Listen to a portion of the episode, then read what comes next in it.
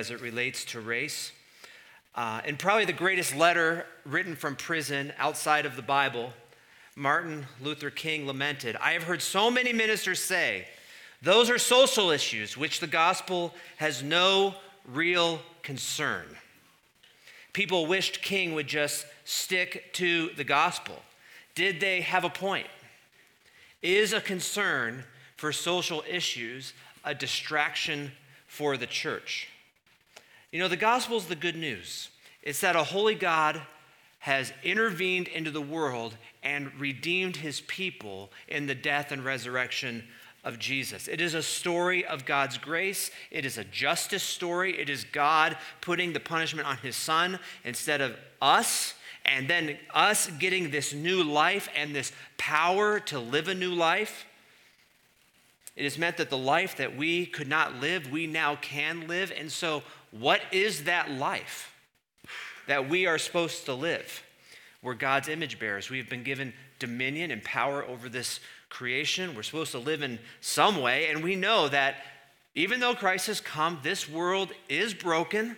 You've maybe experienced it this week. And even though the Holy Spirit is at work, injustice is everywhere. And we know there's a time coming when there will be no injustice. So, between now, when we experience injustice, and then when there will be no injustice, what are we supposed to do? And why is it so hard for us in particular to talk about the issues of justice and race? Why is there so much suspicion and division, not just in our own culture, but in the church? There is a broken trust a trust that's not going to be rectified in a single sermon. I mean, maybe. It, it's hard because as a whole, we are impatient. We do not uh, tend to think through issues deeply. We have very thin beliefs. We are very impatient. I've, I've said this before. H.L. Mencken once said For every complex problem, there is an ample answer that is clear, simple, and wrong. It's hard because Satan hates us. He hates God's people, he hates all people.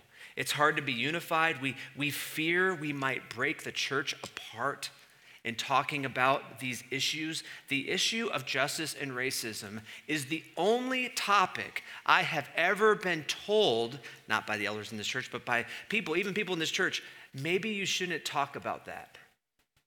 There is no other topic that I have ever talked on that has ever elicited that response. Why? And you know, I have found globally as I've traveled that the global church as a whole does not really have the luxury of not talking about this because the people they minister to face injustice every single day. They have to advocate. And I have found this personally hard. Challenging because we all have cultural blinders, especially in our own culture. You go far away, you go to another culture, you're like, how come you don't see these things? But you live in your own culture and you just don't see it. And there are flamethrowers in our culture that don't want to bring peace and unity, they want to bring division and burn everything down. I found it difficult because our lived experiences are very different. And some people have experienced a lot of injustice and racism, some people have experienced zero. Words like critical race theory and woke are new words. I don't even know what they mean anymore. People in conversation say things like, well, they've gone woke, and they've gone woke, and they've gone woke. And if you just ask the question, what does that mean? They don't even know. Maybe one of the fruits of racial injustice is the fact it's so hard to talk about. I was affected this re- week reading a book called uh, Confronting Injustice Without Compromising Truth by Thaddeus Williams. And he writes this at the beginning Conversations about important questions are reduced in our day to the only way someone could possibly disagree with me is if they are an evil person, a sworn enemy. And the result is self righteousness, a loss of humble criticism, widespread confirmation bias, a loss of listening a pervasive partisanship, a loss of real community that gives people the benefit of the doubt. I mean, I was, I'm talking to you as your friend. The, Paul tells the uh, minister, uh, the minister of the Lord is not to be quarrelsome. He's supposed to be kind to everyone. If the pastor, me, I'm going to talk about myself in third person, I know it's weird. If the pastor decides, I can't address anything because I might uh, bring disunity to church, that person might be a coward. And yet, the pastor, I know that my views have shifted over time on this. And so, what sermon are you going to get? You're going to get Darren five years from now or Darren five years ago. And at the same time, if I remain broad, no one's going to be unmoved. And so here we are, the community of the redeemed, salt and light in the world. And rather than avoiding it, we are going to go right into it with humility. The history of the church hasn't been great. The history of the US hasn't been great. You know, after the Civil War ended, it wasn't like magic wand, racism is gone. Immediately, the Southern Church enacted black codes, weaponizing criminal, uh, criminalizing pretty much injustice against black people, and ending up trumping up charges against them to give them back to their owners, former owners. People get trapped without due process. Okay, that becomes illegal. Here comes Jim Crow. Okay, now blacks are excluded from juries, and we could keep going. I mean, the, uh, in the United States, from 1877 to 1950, there was a lynching every single week in our country. Photographers would capture the events and sell postcards. In our own state, 1909, it was illegal for someone who is white to marry an African American, someone who's Chinese, someone who's Japanese. In 1942, the Montana Supreme Court upheld that. If, if you are over 81 years old and you lived in Montana, you were here for that. It was repealed in 1953. Do you, do you think that these issues just stopped then? Like, well, we passed a law 50, 60, 70 years ago, it's over. And yet, the Bible seems to have this concept of sin being generational. Numbers 14. The Lord is a long suffer- the Lord God is long suffering and great in mercy, forgiving iniquity and transgression, and by no means clearing the guilty, visiting the iniquity of the fathers upon their children, third and fourth generation. Do you think there's any carryover? Is there zero carryover? Is it all gone? And it's not just our own country, it, it's, a, it's around the world. Take slavery. There were a million Europeans enslaved in North Africa between 1500 and 1800. The Europeans who were enslaved were Christians, and they were enslaved by Muslims. Arabs were the leading slave traders of East Africa. The total number of slaves exported in the 19th century was 2 million. And just to make show you how challenging that issue is, at the height of the Atlantic slave trade, Africans kept more slaves than sent to the West. There's a sickness of injustice. And so we're going to do this topically and going through the Bible, and then I'm going to give super specific examples that I'm pretty sure is going to make everyone uncomfortable. I love it. Let's go. I, I told my daughter, I wonder how many emails I'm going to get. Okay, we're friends. You can send me stuff. Point one justice and not personal piety is the litmus test of knowing God. Justice and not personal piety. Let's go to Isaiah 58, which Eli read. Maybe I'll just ask you this Should the Christian ethic be regulated to your own personal piety? Here's Isaiah 58. Isaiah is dressing God's people. They have, they, and, and you just got to feel the shock of Isaiah's words here. Isaiah, the Old Testament prophet, speaking to people in exile. Look at verse 2 of Isaiah 58. God speaking. Day after day they seek me out. They seem eager to know my ways. Seeking in the Old Testament means worship. It's personal piety. It's they're going to the temple and they're offering sacrifice. The parallel to Isaiah today would be these are people who pray, have their quiet times. They show up at church when it's minus 23 outside. They are diligent. It is sustained. It is day by day. There is a discipline here worth imitating. Leave it up on the screen. And then verse 3.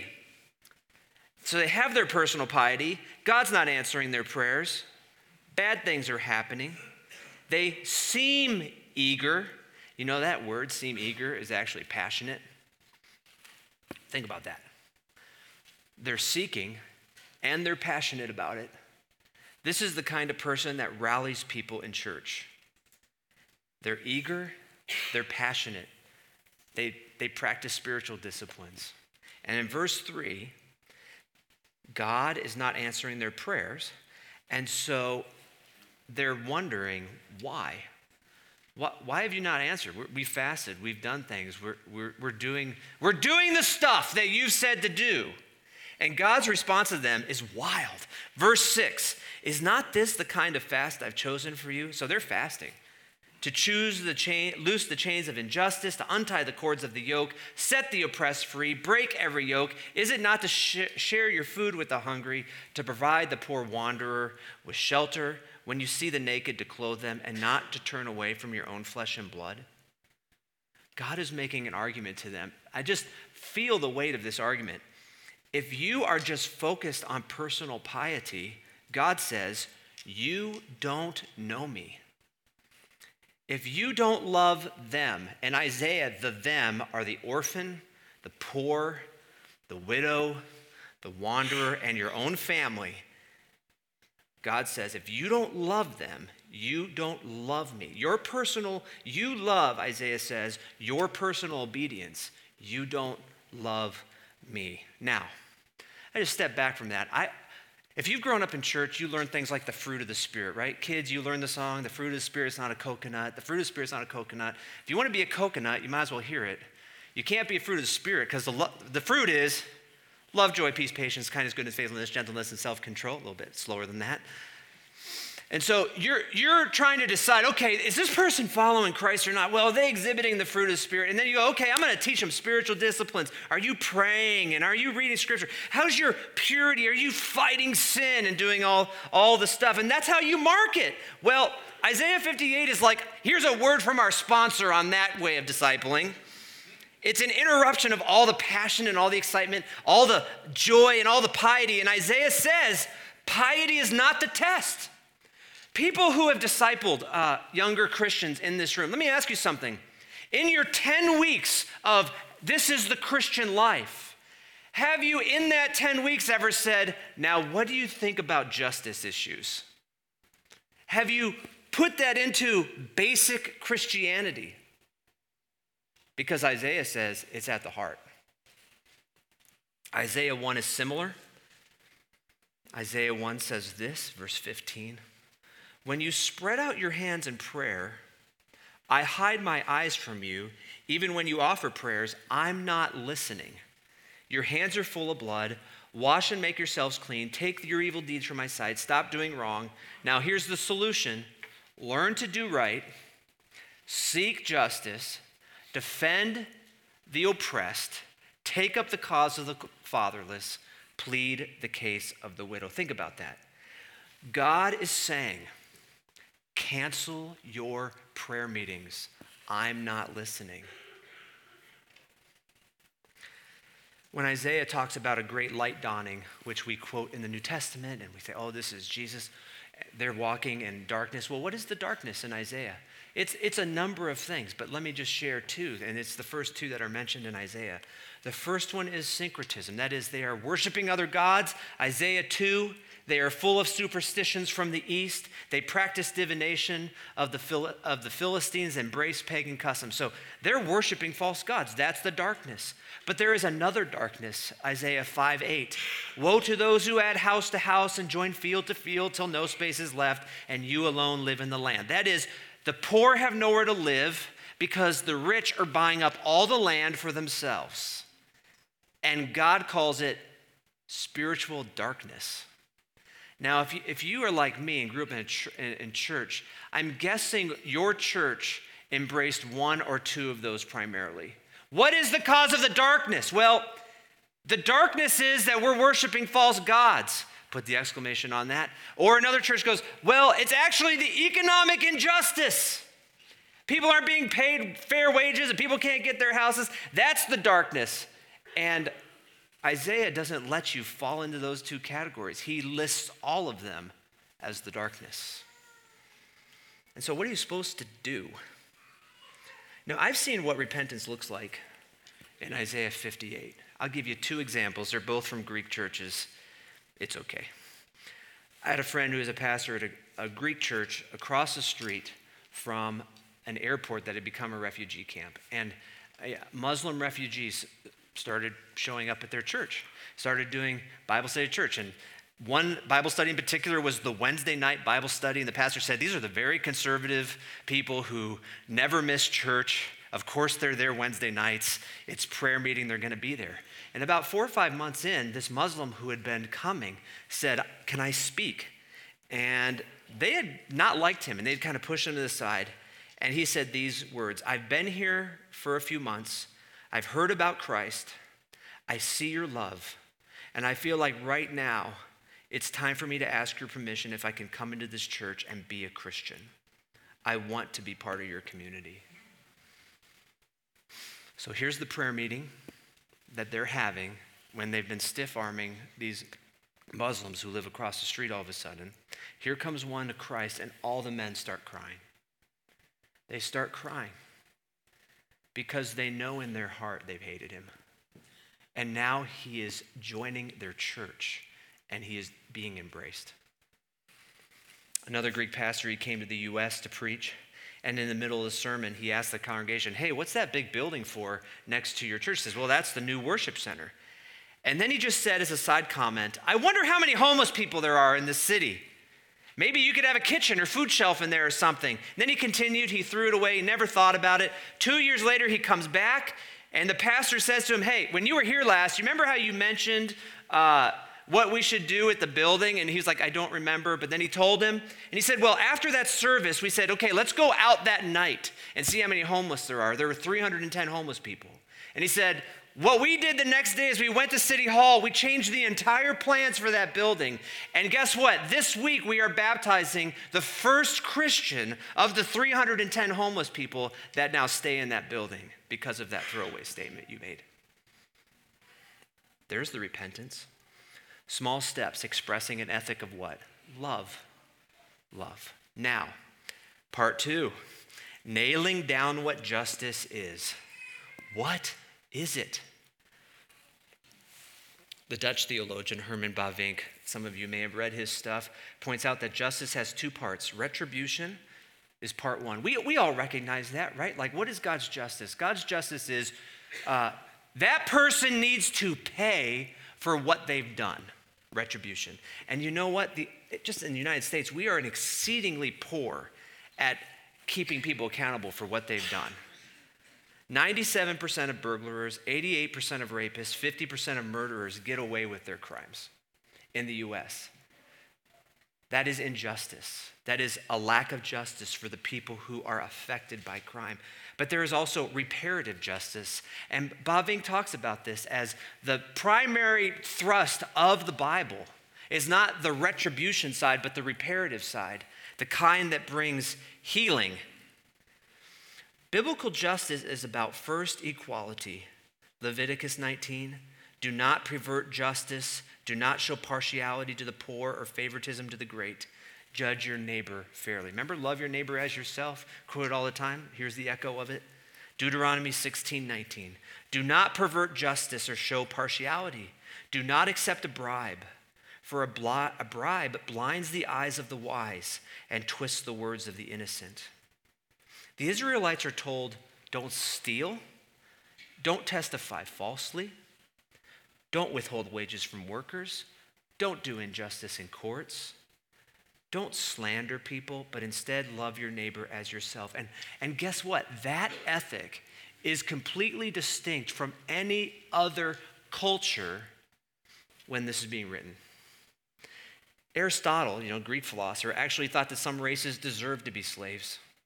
Apart from Israel, there was no ethic that had the poor as having any intrinsic value. So you go to any other region of the world, you go to any other religion of the world, and the intrinsic value and worth of a person is only found in one religion. That was the Israelite religion, and then Christianity.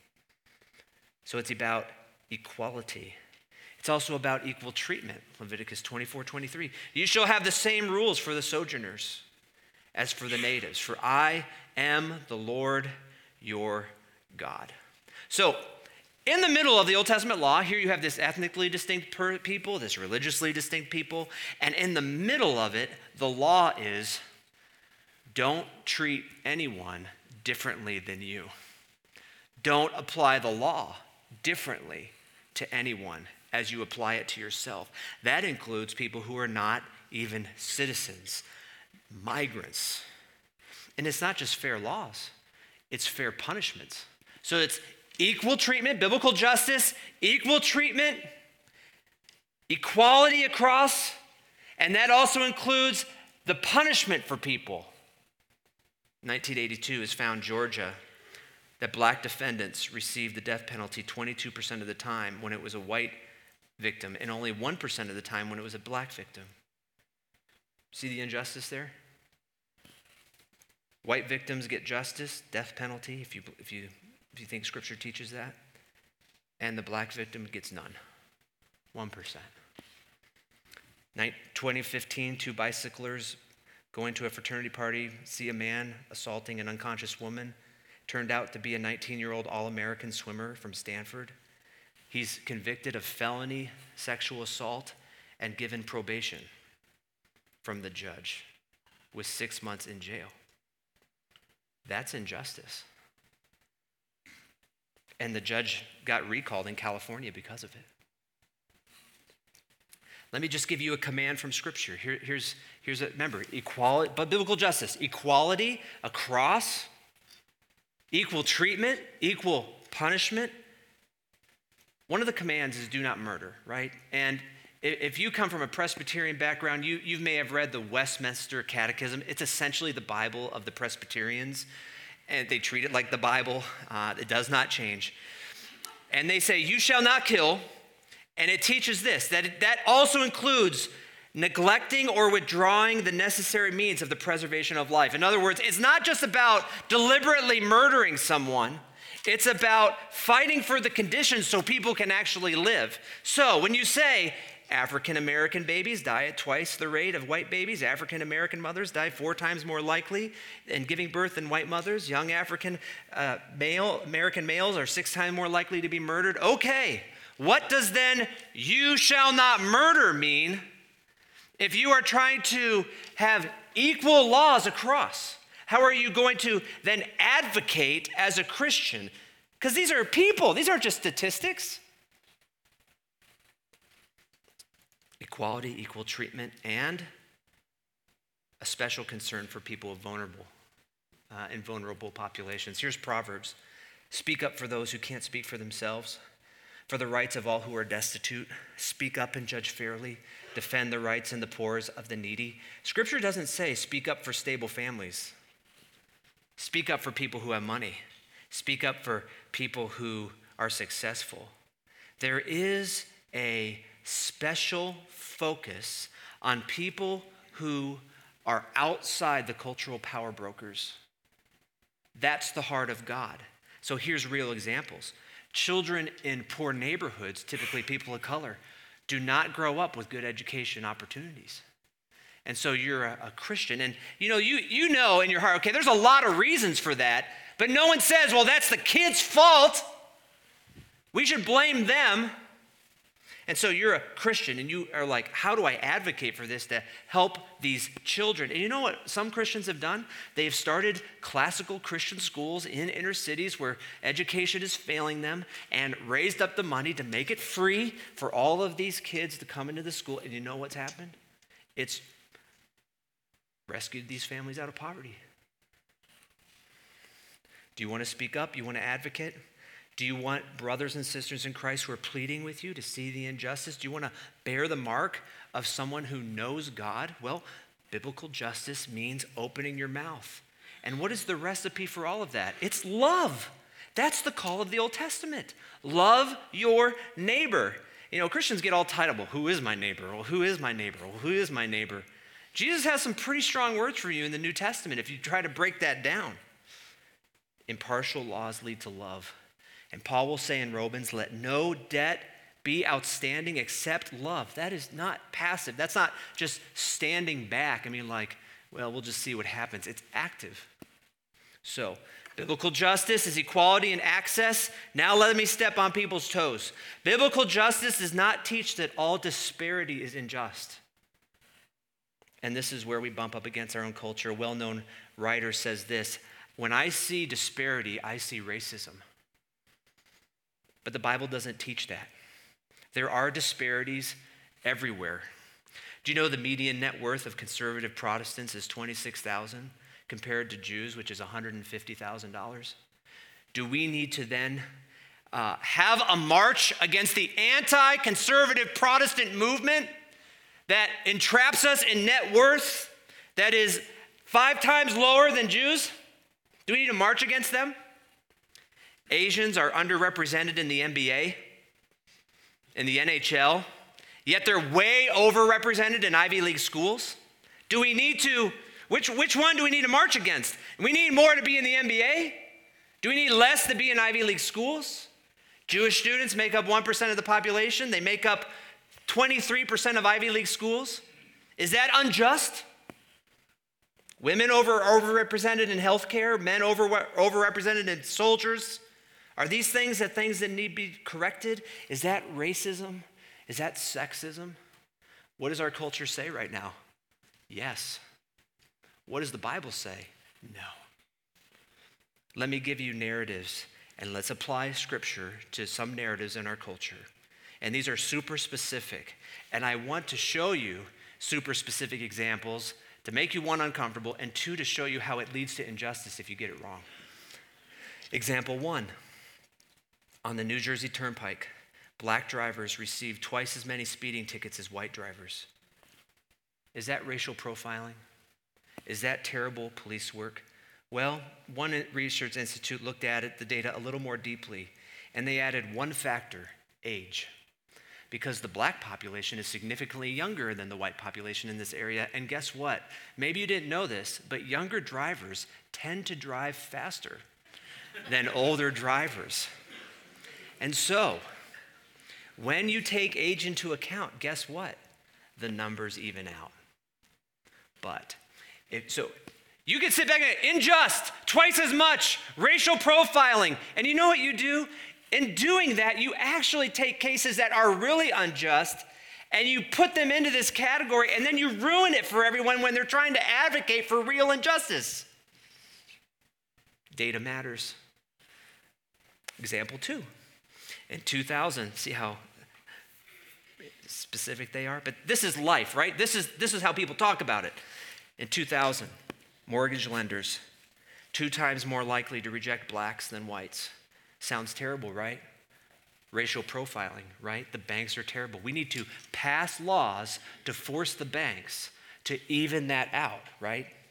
But then the Commission on Civil Rights found that white Americans are turned down twice as much as Asian Americans and Native Hawaiians. Oh no, now what do we do?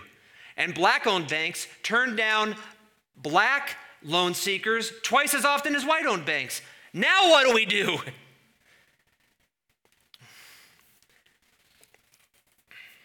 You see how challenging that gets? So you, you say, okay, I'm a Christian. I need to do equality. I need to have the same laws across the board. And therefore, that means I need to pass unjust laws that are going to punish people to even these numbers out. It's not that simple. And you actually create injustice. Example three the police. You thought I wouldn't do it, but this is the cultural hotspot. If we're not going to talk about it in the church, where are we going to talk about it? You're going to be discipled by the TV. I have been with brothers and sisters in Christ who are afraid of the police, people of color who put baby carriers in the back of their cars because they think it will calm things down. They have experienced things that I've not experienced. Quinnipiac poll says 74% of people who are black have a personal worry of being a victim of police brutality. Three out of four. Why is that? Is this not Exhibit A? And yet, Columbia University professor says we operate under this meme that the cops casually kill black males and slap white boys on the wrist. And the perception versus reality is alarming. Just think about this when an unarmed black man is killed, The news mentions his name at night 80 times a day. If a Hispanic man is unarmed is killed, they mention him less than one time a day. If a white man is killed, it's four times a day, unarmed.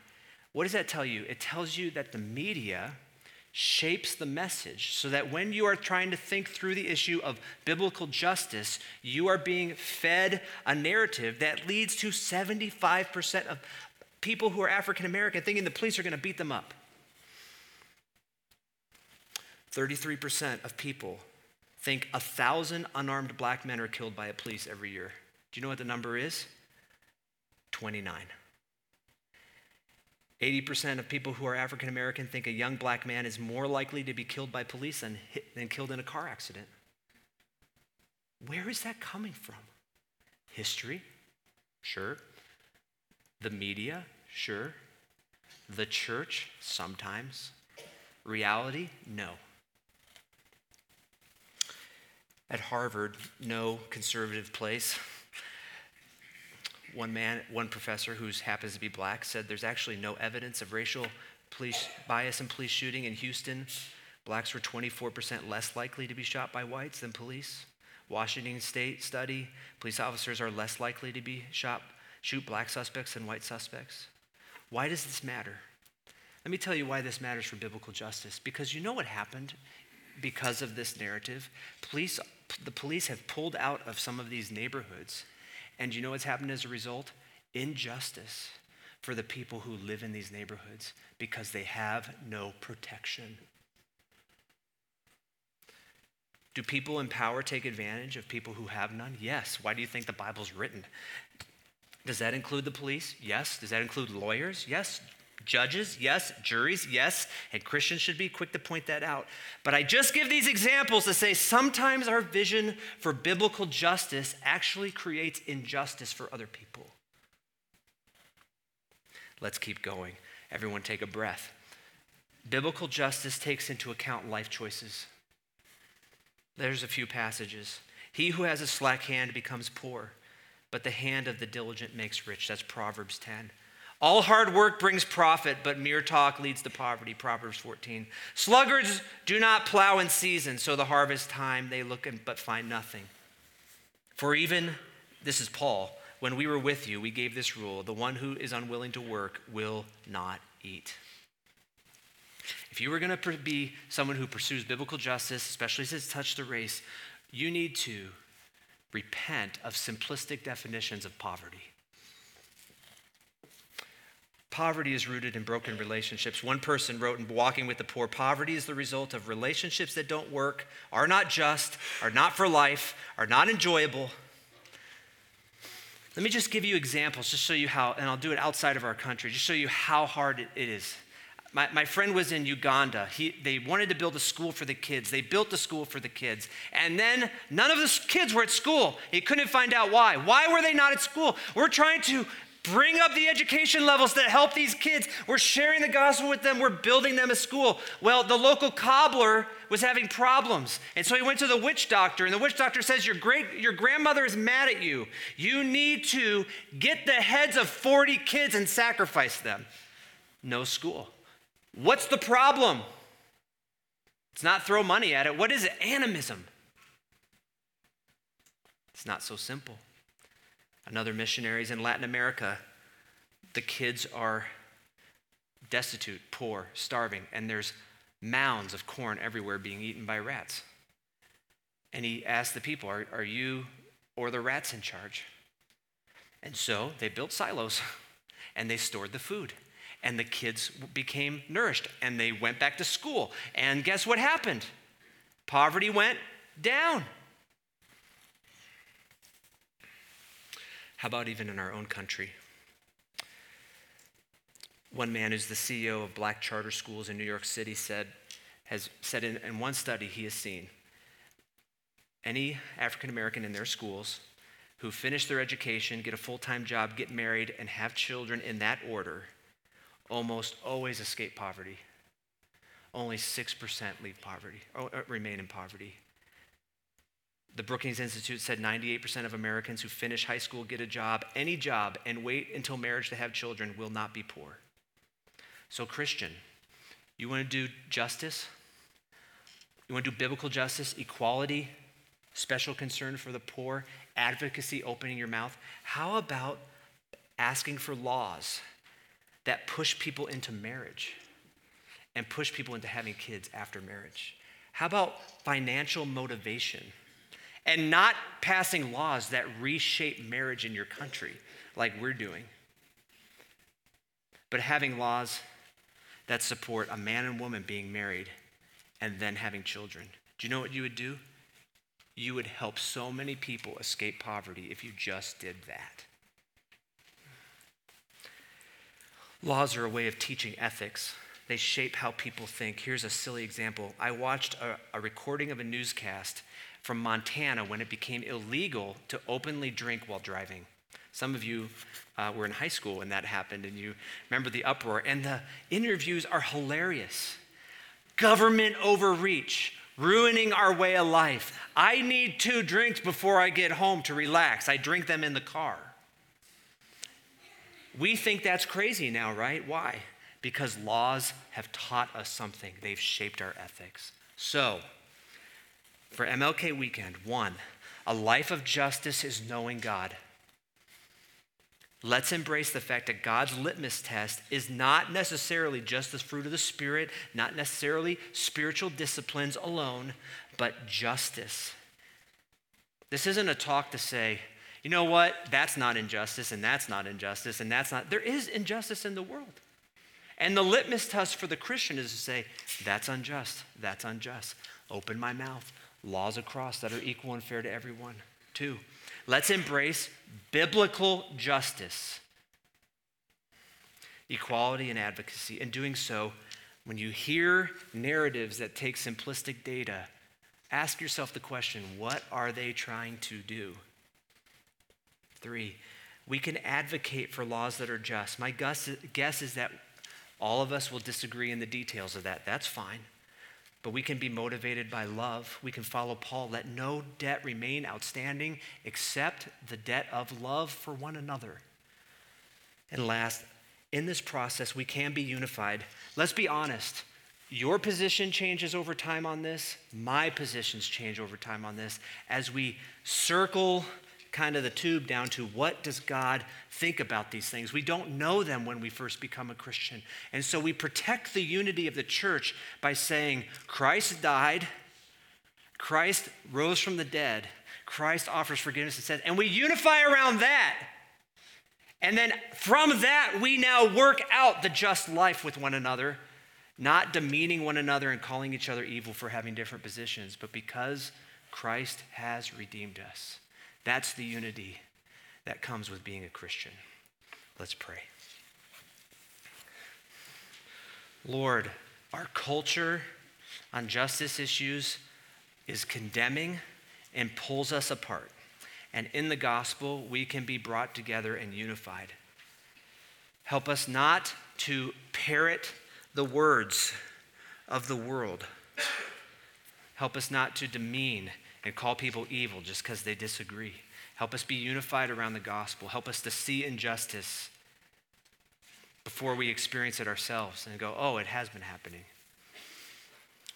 Lord, for many people, it's not theoretical. People in this room have experienced injustice, some because of their ethnicity. And so we pray that that, that would be an end. There'd be an end to that, and that there would be just laws in our country, even as simple as protecting marriage for the sake of lifting people up and out of deep, dark poverty. In Jesus' name, amen.